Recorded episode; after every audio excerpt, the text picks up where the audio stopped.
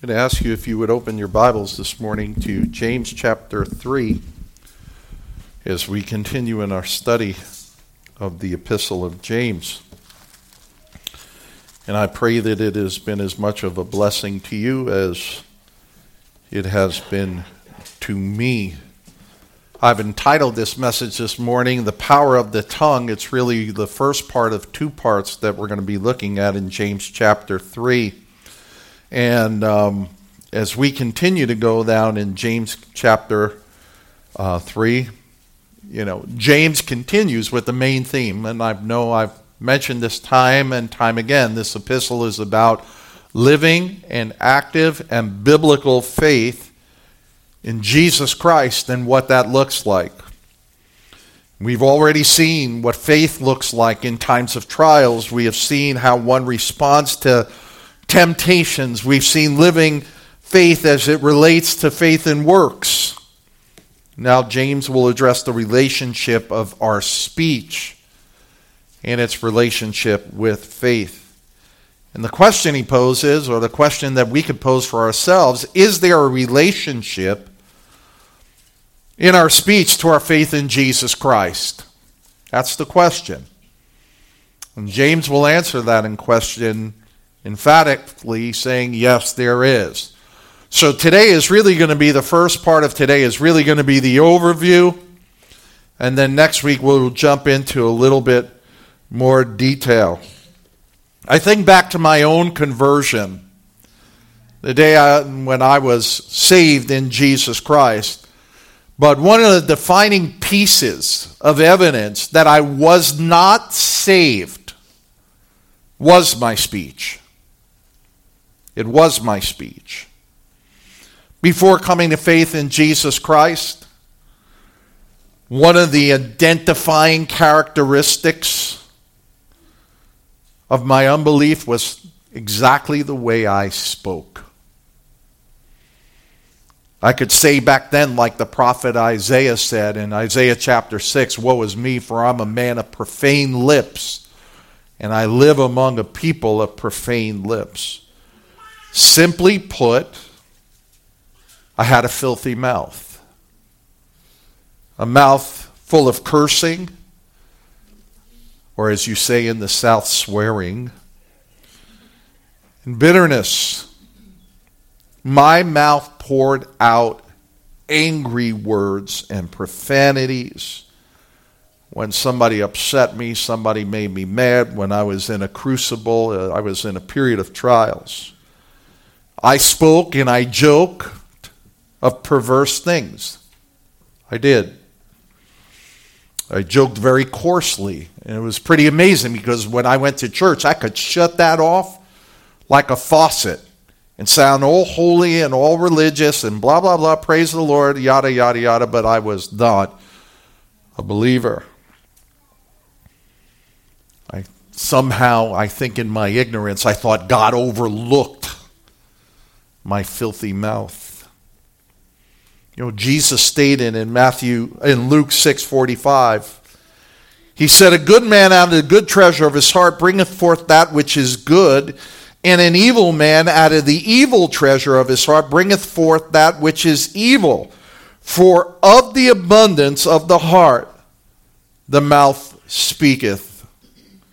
My tongue was dirty because my heart was dirty. My speech was ugly because my heart was ugly. And out of the abundance of my heart, my mouth spoke. And it wasn't edifying, and it wasn't glorious, and it wasn't anything worthy of praise. Listen to what the Word of God says regarding the tongue and speech. Proverbs 10 31. The mouth of the righteous flows with wisdom, but the perverted tongue will be cut out. Proverbs 10:20 The tongue of the righteous is as choice silver, the heart of the wicked is worth little. Proverbs 15:2 The tongue of the wise makes knowledge uh, acceptable, but the mouth of the fool spouts folly. Proverbs 18:21. Death and life are in the power of the tongue, and those who love it will eat its fruit. And I want to make a comment on that verse. That verse does not mean, I want to be crystal clear, that we can speak things into existence and retract things. That's not what that verse means. When it says life and death are in the power of the tongue, that means people can say things that kill or condemn or hurt. But it's not that we can speak things into existence. It's very, very critical as we've been studying in Sunday school. Only God has the ability to create something out of nothing. Only God. He's the only thing that could speak things into being. In Matthew 15, 18, but the things that proceed out of the mouth come from the heart, and those defile a man.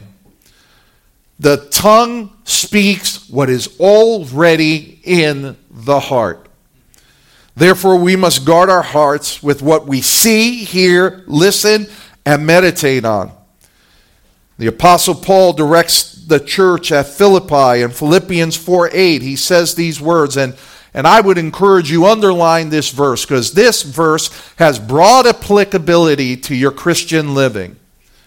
Philippians 4 8. Finally, brethren, Whatever is true, whatever is honorable, whatever is right, whatever is pure, whatever is lovely, whatever is of good repute, if there is any excellence, and if anything worthy of praise, let your mind dwell on these things. The things which you have learned and received and heard and seen in me, practice these things, and the God of peace will be with you. In short, if you put garbage in, you're going to get garbage out. That's just a simple principle. Put godly things in, godly things will proceed from your lips. The evidence of saving faith is revealed not only in our conduct, but in our speech as well. But there is a problem. And the problem, James says, is the tongue. Now, I'm going to tell you, I told you what my life was like before I was saved. One of the evidences of my salvation was how God cleaned up my mouth. And why is that? Because He cleaned up my heart. He cleaned up my heart. In chapter 3 of this epistle, James will now give us insight into the issue of the tongue of speech. That's what we want to know. And how it is another proof, it is another proof of living and active faith in Christ Jesus. This, like other tests that we've already seen, will reveal the nature of the heart. Yet the believer, through the indwelling person of the Holy Spirit, can have victory over the tongue and use their tongues to praise God and bring glory to his name. It's, you know, Words have meaning. And words can either edify or they can be used to destroy. And I think it becomes incumbent upon us that if we are filled with the presence of God, if we're filled with the power of God, that our words are used for edification and for the glory of God. We, we, this morning in Sunday school we were talking about how we were created in the image of God, and one of those things that we were created for in the image is that God has given us the ability to communicate, not merely with one another, but to communicate with God. And should not our and, and should our language not be used for the glory and the edification of God? I can remember several years ago, some of you might remember this too, but I can remember several years ago um, probably about five, six years ago, maybe more, in this church, we had a real problem with gossip. Real problem. And there were those that were going around spreading little venom all over the place. And I praise God for His mercy because it finally got nipped in the bud. But it started, and words were used to destroy, not to edify, to tear down. And I like to think that some, perhaps some of the people who were responsible for that were unwitting agents of the enemy, trying to sow dissension. Our words as believers should be used for edification, for the building up of the body. Like my dad used to say, You don't have anything good to say, don't say anything at all. I think we need to learn a lesson there. As we look at chapter 3, if we were going to outline the first 11 verses of chapter 3, it would be pretty simple. Verses 1 through 4 is really James deals with the bridling of the tongue. The bridling of the tongue, and we're going to talk about that in a little bit. And then in verses 5 through 11, he talks about the boasting of the tongue, what the tongue does. Now, I think it's also important to understand that James uses the tongue as a personification. It's a personification of the person, it's a personification of the heart. He's not talking about the physical organ that sits within our mouth. He uses it as a metaphor, as a larger metaphor, to refer to the very essence of a person. James speaks of the tongue in the following manner in chapter 3. He says, The tongue boasts of great things. It boasts of great things. He says, He calls the tongue it's a fire. So that everything in its path gets lit up and it gets lit up on fire. He says the tongue can defile the whole body. He says the tongue is a restless evil, full of deadly poison. These aren't very flattering terms here. He talks about uh, the tongue. He says, with the tongue we can bless God and with the tongue, we can curse men who are made in God's image. We must never forget, as we read through this epistle, that this is about faith, about faith, living, active, biblical faith. And James is illustrating that biblical living faith demonstrates itself in our speech. Because salvation is all encompassing, because salvation is a 360 degree filled faith, it involves everything from our responses to circumstances to how we act, to how we walk, to how we behave, and how we speak. And by the way, there should be just a, a quick word of a, a, admonition here. There could be many people who don't swear, who don't curse, who don't use foul language, who don't joke in a coursing manner, who themselves can use their tongue to hurt and to offend. Right? So it's not just merely do you say bad words but is how are you using your speech? How is Christ being glorified in all that you do? You've heard me say this time and time again. The Christian faith is not a solitary sport. It's one that involves community. And in all that we do, and again, this goes back to our Sunday school, but in all that we do, we were created to glorify God and to enjoy God forever. We cannot glorify God if our speech is used to devastate, if our speech is used to hurt. So I want you to keep that in the back of your mind as we go through the text today.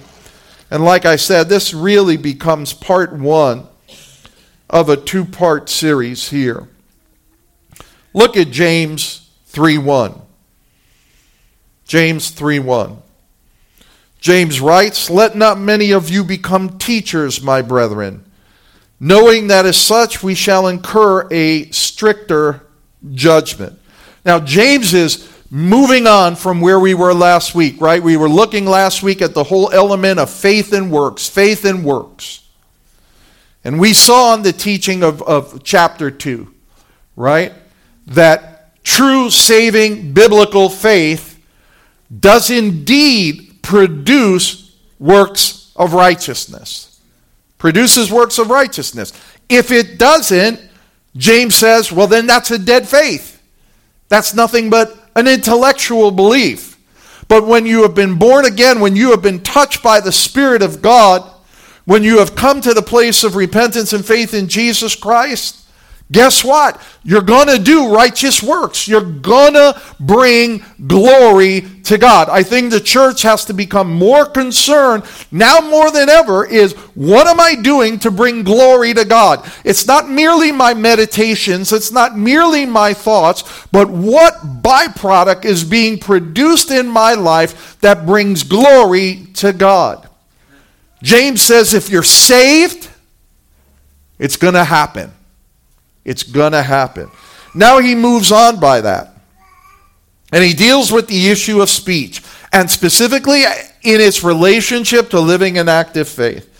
And he begins, ironically, this chapter by saying, Listen, let not everyone be teachers of the Word of God he says teachers, preachers, evangelists. Well, they're under much stricter judgment because of the responsibility that they have to proclaim the Word of God. Sometimes there's this era that somebody gets saved, and in our zeal and in our excitement, we say, Hey, brother, would you like to go up and teach something? Listen, there is not only danger from false prophets who preach false things, but there is also danger from untrained people, and I don't mean that in a, in a, in a, in a seminary type of setting. I'm talking about people who are immature in the faith, not fully understanding the whole counsel of God, of letting them go out and proceed and teach the Word of God. This is such an ominous responsibility that look what the Word of God says here in Ezekiel, uh, Ezekiel chapter 3, verses 17 to 19. I just want to show you just how serious this is. By the word, there, by the way, the word there in 3 1 for teacher, it is directly referring to somebody who is an acknowledged instruct, instructor of the Word of God. It's an expositor of the Word of God. But look at Ezekiel 3, verse 17 to 19. Listen to the word of the Lord to the prophet Ezekiel. He says this Son of man, I have appointed you a watchman to the house of Israel. And whenever you hear a word from my mouth, warn them from me. When I say to the wicked, You shall surely die, and you do not warn him or speak out to warn the wicked from his wicked way, that he may live, that wicked man shall die in his iniquity, but his blood I will require at your hands. Yet if you have warned the wicked, and he does not turn from his wickedness or from his wicked way, he shall die in his iniquity. But you, have delivered yourself. Now, this was the word of God to the prophet of Israel. Prophets were there to warn and to call the children of Israel back to the Lord. Call them to repentance, call them to come back.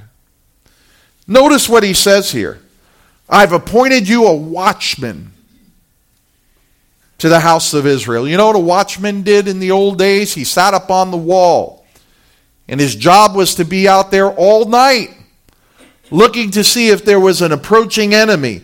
And if there was an approaching enemy on the horizon, they would ring a bell and they would warn and rouse the people up for battle because chances are their city was going to be invaded. To Ezekiel said, This is your job. You're a watchman. Now, I'm going to tell you something. Every pastor, every preacher, every evangelist, even Sunday school teachers, elders are watchmen. That's our job. Our job is to look out on the horizon and say, Do I see an enemy approaching? And a lot of times that enemy is false teaching, it's false doctrine. It's false prophets. And Lord knows There is no shortage of false prophets in this day. The watchman, when he sees danger coming, calls out danger. He doesn't say, hey, um, there could be a problem on the horizon. There, these people may mean good, they may not mean, oh, no. He calls out danger. There's an invading army. There's something that's coming that is coming to threaten us. He warns. Look what he says there. Whenever you hear a word from my mouth, warn them.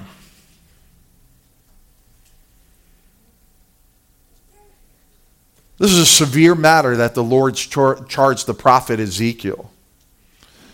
The prophet's mission was to warn. And through the warning, call the children of Israel back to God. The preacher, his job is to warn. His job is to warn the church, to warn them of, of lies and deceits that are prevalent in the community. His job is to warn them, to ensure that their election and calling from God is sure. And in addition to warning, he is to be able to present the full counsel of God. We warn with the scripture, but we also tell you the remedy for that warning. And that remedy is found in Jesus Christ. Notice he said, If you do not warn him, or speak out to warn the wicked from his wicked way that he may live, if he dies, he dies in his sin, but I'm going to hold you responsible. You don't think that hits me every Sunday morning, every Tuesday night, every time they have an opportunity to preach the Word of God? I think I've shared this with the church. My nightmare, my constant nightmare is how many people do I preach to who sit in church Sunday after Sunday that may end up in hell? I don't take that lightly. I don't want to stand before the Lord and say, Why didn't you warn him? Great thing is that we, we don't have to just warn, but we have the word of truth. We have the word of salvation. We have the word that could cause one to be saved and come to the full knowledge of Jesus Christ, delivered from that imminent danger. And that's the glorious gospel of Jesus Christ. He says to the prophet Ezekiel, But if you warn them, and that person dies in their sin, you will have saved your life.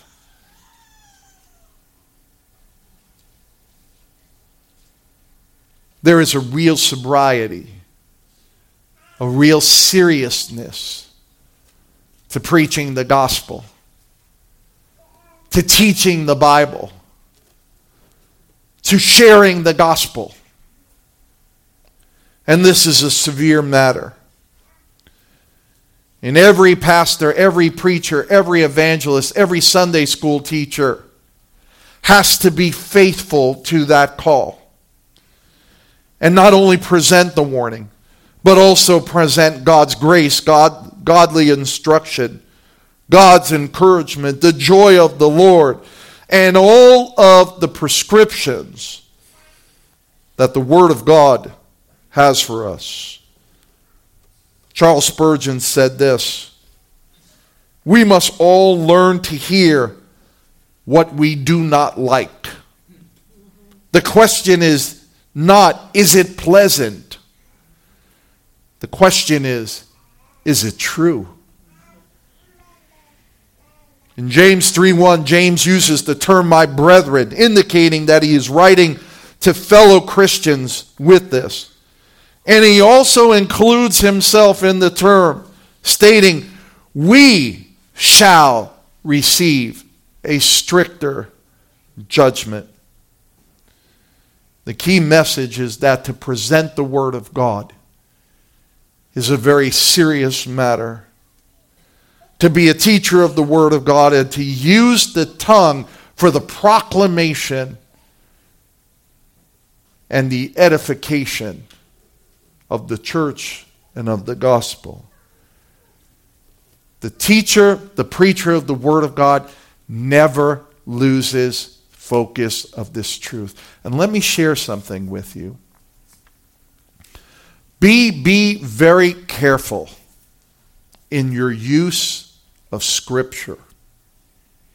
It's very common for people to throw out a verse here and there. Oh, you know, so and so is going through this. Oh, look, this deals with that. Throw it out, throw it out, throw it out.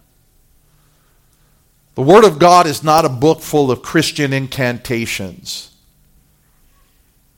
Make sure when you share the Word of God that it is contextual in nature. Make sure that when you share the Word of God, in your best efforts to encourage a brother or sister, make sure that you are handling accurately the Word of God. You know, somebody's going through a hard time, maybe crying. They'll look up a verse that has the word sorrow in it and send it off to them and go, Here, be encouraged. Make sure you use the Word of God appropriately and accurately. Back to James chapter 3. Verse 2. James writes, For we all stumble in many ways. If anyone does not stumble in what he says, he is a perfect man, able to bridle the whole body as well. Now, throughout this study, again, I've emphasized that this is a book about faith, but I've never emphasized, nor have I ever declared, that this is about sinless perfection. Can we agree on that point? None of us are perfect. None of us are sinless. None of us are going to walk this life and never, ever, ever sin again. Instead, the scriptures repeatedly, repeatedly warn us and encourage us with verses such as this 1 John 1 9. If we confess our sins, He's faithful and just to forgive us our sins and to cleanse us from all unrighteousness. 1 John 2 1. My little children, I'm writing these things to you that you may not sin. But if anyone sins, we have an advocate with the Father, Jesus Christ the righteous. And he himself is the propitiation for our sins, and not for ours only, but for also for those of the whole world. The Bible encourages us. It encourages us because we're not going to live a, a, a, sinless life. James says here, we all stumble. The Word of God tells us that the righteous stumble, but they get up again. The Word of God tells us if we sin, we have an advocate with the Father. If we confess our sins, He is faithful and just to forgive us our sins. By the way, that, that sin is already appropriated if you are in Jesus Christ. Christ died for sins past, present, and future. So it's already profess, uh, appropriated. But God calls us to confess the sins. There's that old saying confession is good for the soul. But you know what? So many times we tend to go to the Lord and we say, Lord, forgive me my sins. I was counseling this young man many years ago, and he had committed a pretty serious sin. And he came to me and he said, Brother, I got to talk to you. And he shared with me what was going on, and kind of, to be perfectly honest with you, took my breath away. And then we spent some time together counseling several and many tears. I said, Brother, let's, let's go to Lord in prayer. And so as we went to the Lord in prayer, he started out by saying, Father, forgive me my sins. I said, Wait, stop. I said, Say your sin. And he said, Father, well, forgive me for my sin of disobedience. Stop. Say your sin. Acknowledge your sin before God.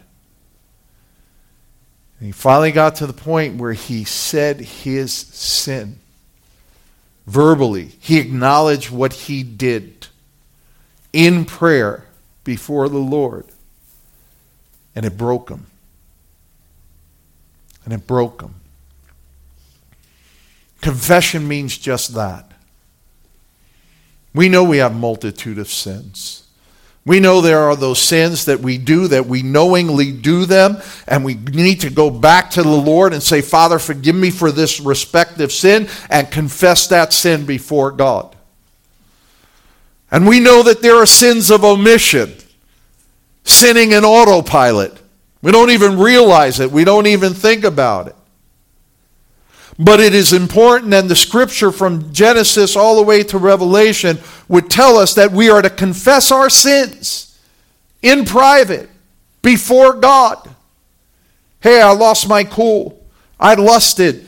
I did this. I took something that didn't belong to me. Say them to the Lord. Why? Because the Lord knows. But there is a depth to when it comes out of your mouth. You hear it. There's something about that that brings the, the heinousness, the seriousness of the sin to the forefront. That's what John means when he says, confess your sins.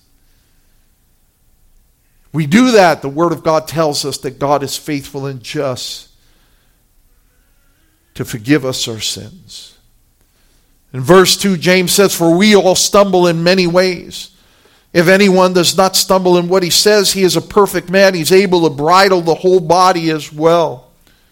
I want to call your mind to this. I mentioned to you earlier the fact that we have never, although we've been talking about living an active biblical faith in this epistle of James, we've never talked about sinless perfection.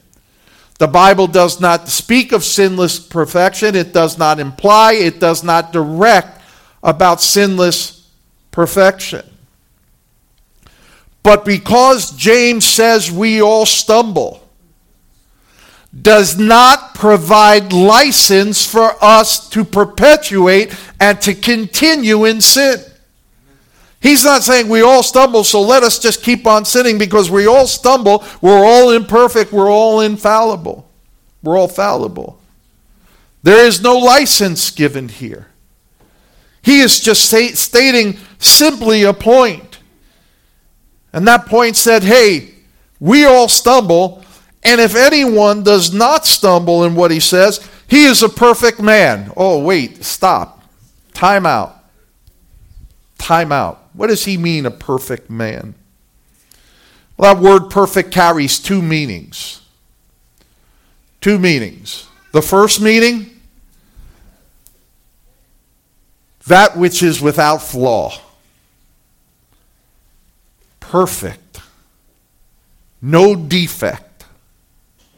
Now, as we look at the Word of God, is it possible that that what is, is what he's meaning? No. Why not? Who was perfect except Jesus? There's nobody perfect except Jesus. Jesus lived the perfect life. He was sinless in all his ways. None of us are sinless in all his ways. So we could say to ourselves, well, he can't mean that. He can't mean that it's a perfect man, that it's a sinless man. There's got to be another meaning.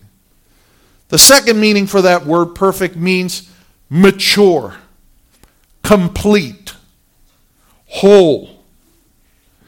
And it would seem that this fits the context of what James is speaking about right here. The mature believer, the complete believer, walking right with the Lord in the power of the Holy Spirit. It's that believer who's able to, to bridle the whole body. That term bridle is an interesting term. I grew up a city boy, so I didn't grow up on a farm or anything, but I saw enough cowboy movies to know that bridle is the little metallic bit they put into the horse's mouth, right, to which the reins are connected. And you train a horse that way, right? If you pull on it to the right, the horse will go right. If you pull on it in the left, the horse will go left. You pull back, the horse will stop. It's designed to guide and influence the horse, to go in the direction where you want it to go. That's the purpose of a, bite, a bridle. It's to direct that horse to go where you want it to go. Here he says this He is a perfect man. The mature man is a perfect man. And he is able to bridle the whole body. He is able, through the power of the Holy Spirit, to direct the will to do that which God wants it to be able to do. The mature believer can do that. Not in his own ability. Have you ever had the experience? I'm not going to do that. I'm not going to do it. I'm not going to do it. I'm not going to do it. And what's the first thing you do? You do the very thing you swore you weren't going to do. I'm not going to say that word. What's the first thing you do? You blast out that word. Why? Because in and of ourselves, we're sinful creatures. We're prone. We have a propensity. We have an instinct, if you would, for sin. So no matter how, I mean, the proof of that, look at New Year's, right? When do all the, the diet companies make their commercials? During the holidays, right? Oh, when you get done with the holidays, you know, join Weight Watchers and you'll shed all that holiday weight and everything else. How many people, they know, they know demographically that that is the time of the year that people are apt to sign up for diets. So that's their peak season. They do all of their business. What happens in February and March? Nobody's on Weight Watchers. Nobody's doing Jenny Craig. They gain more weight over the time, right? Because instinctively in us, it's not there. But there is hope. And the hope is this it is in the person and in the power of the Holy Spirit. It is in the person and the power of the Holy Spirit that we have the ability to overcome the shortcomings and the things that in our own nature we don't do. What does bridling look like? Turn in your Bibles to Galatians chapter 3. Galatians chapter 3.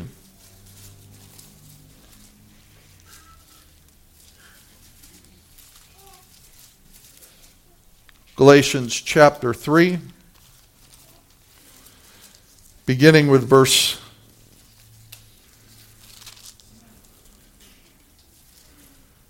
I'm sorry, I gave you the wrong direction It's Galatians chapter 6.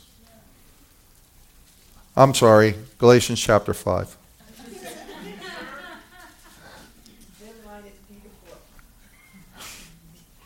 Galatians chapter 5, verse 22. What does it look like?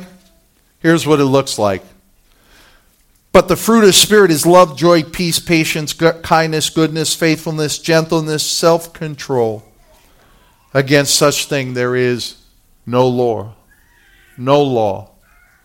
What does it look like when the mature believer is yielded to Christ? When the mature believer has turned their heart over to Jesus Christ? Well, therefore, the fruits of the Spirit begin to manifest. Look at them. What is the fruit of the Spirit? It's love, it's joy, it's peace, it's patience, it's kindness, it's goodness, it's faithfulness, it's gentleness, it's self control. Self control, all encompassing self control. And when the believer is immersed, immersed in the Spirit, when the Spirit of God takes full control of the believer, these are the things, these are the byproducts, these are the fruits that fill the heart.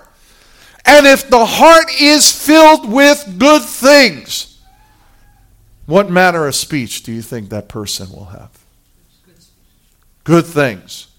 Garbage in, garbage out. Good things in, good things out. I've been saying this on the Bible study. I've been saying this in church for the last few weeks. It is critical that we understand that our salvation is not merely an issue about doctrine. It is not merely an issue about believing the right things about Jesus Christ. That everything in the believer's heart emanates, everything in the believer's life emanates from the heart. And out of the heart, the mouth speaks. Self control is complete and total, meaning it will involve a yielded will to the Holy Spirit. And through the Holy Spirit, He will control actions. He will control thoughts. He will control speech. Why? Because the Holy Spirit testifies of Christ. Remember, it is Christ in you, which is your hope of glory. Therefore, the mature believer and the yielded believer can control, can bridle their lives, including their tongues through the power of the Holy Spirit. Look at verses 3 and 4. James elaborates more on this. He says, Now, if we put bits into the horse's mouth so that they may obey us, we direct their entire body as well. Behold, the ships also, though they are, they are so great and are driven by strong winds, are still directed by a very small rudder wherever the inclination of the pilot desires. James illustrates the Holy Spirit's control by comparing it to a bridle, a bit in the horse's mouth, or the rudder of the ship. And it is under the Holy Spirit's power that the tongue can be bridled. Now, listen.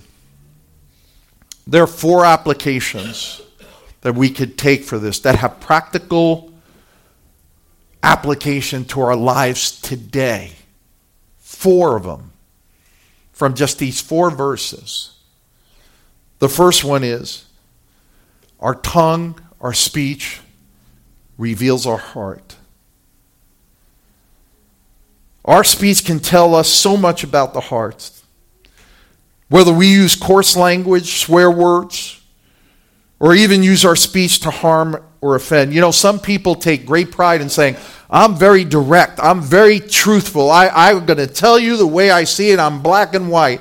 And they boast in this honesty, but in actuality, they use that, that candor, that directness to hurt. And it just becomes a thin veneer for pride. That's all it becomes. So they take great pride to say, I told that person, you know, I told them the way it is, and blah, blah, blah, blah, blah. Even if we're going to be direct, we're going to be honest. Our speech always has to be seasoned with salt. But our tongue, our speech, reveals our heart. The second one is this real simple. I've said it two or three times today. Remember, garbage in, garbage out. If we fill our heart with the things of this world, spiritual garbage, then out of our mouth will proceed worldly junk. That's all there is to it. Don't think you're immune.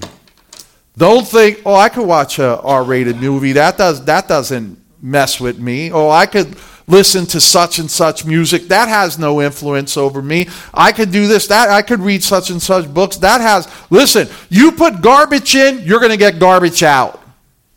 You're filling your mind, you're filling your heart in, you're filling your soul with the world's junk. And by the way, the junk doesn't always look like junk. Because if you covet riches, if you covet the things of the world, if your emphasis is on money and acquisition and all you can get, if you think like the world, you're filling your mind with the things of the world. And ultimately, that will proceed in murmurings and complainings when you don't get what you want.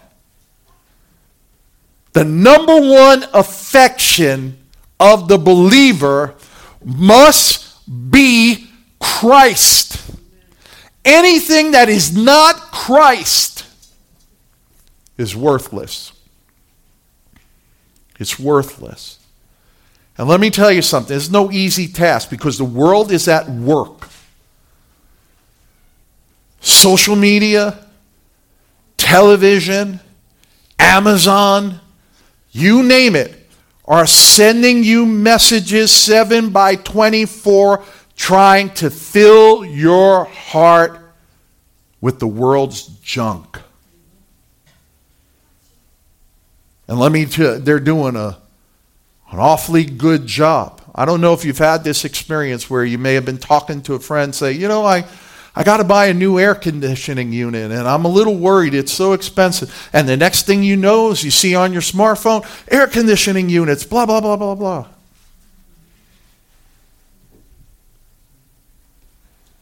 If you fill yourself with the world's junk, ultimately you're going to be bitter, you're going to complain, you're going to murmur. And let me tell you, when you start going down the path of complaining, murmuring, it will always, it will always, mark my words, it will always lead to murmuring and complaining against God.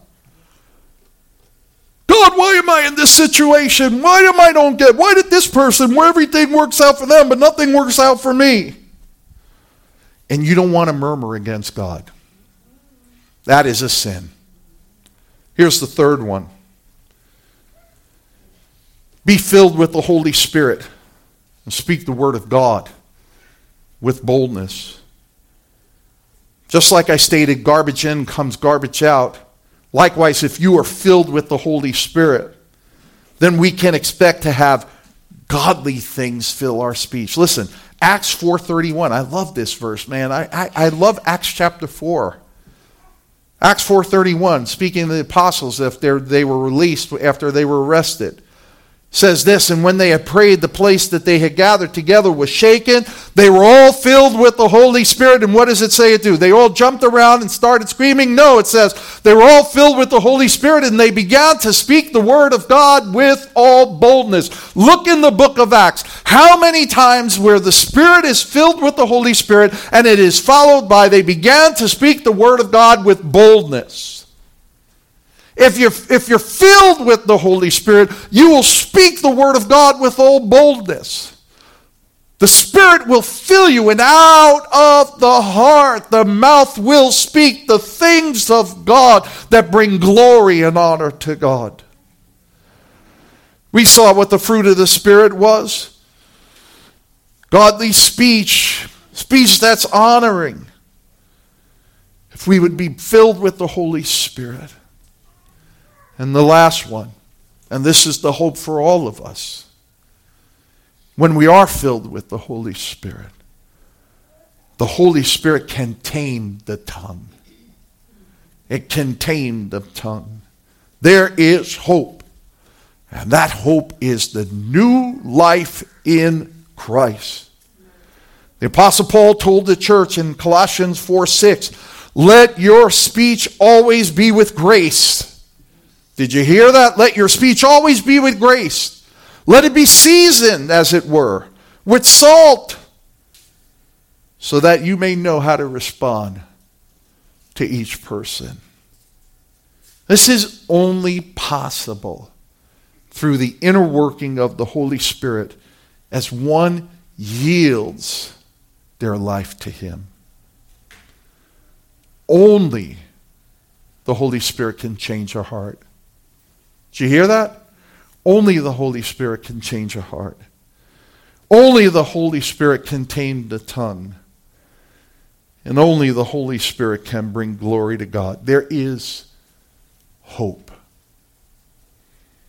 But it is only possible by first coming to Jesus Christ and repenting from your sins. You must be born again and you must experience the new birth. Spurgeon said this The work of the Holy Spirit begins with bruising.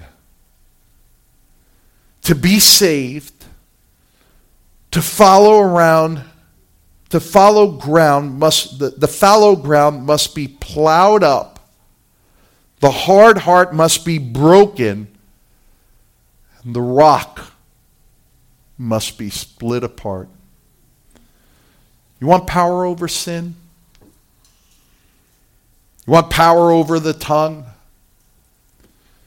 You want power to live uh, victoriously?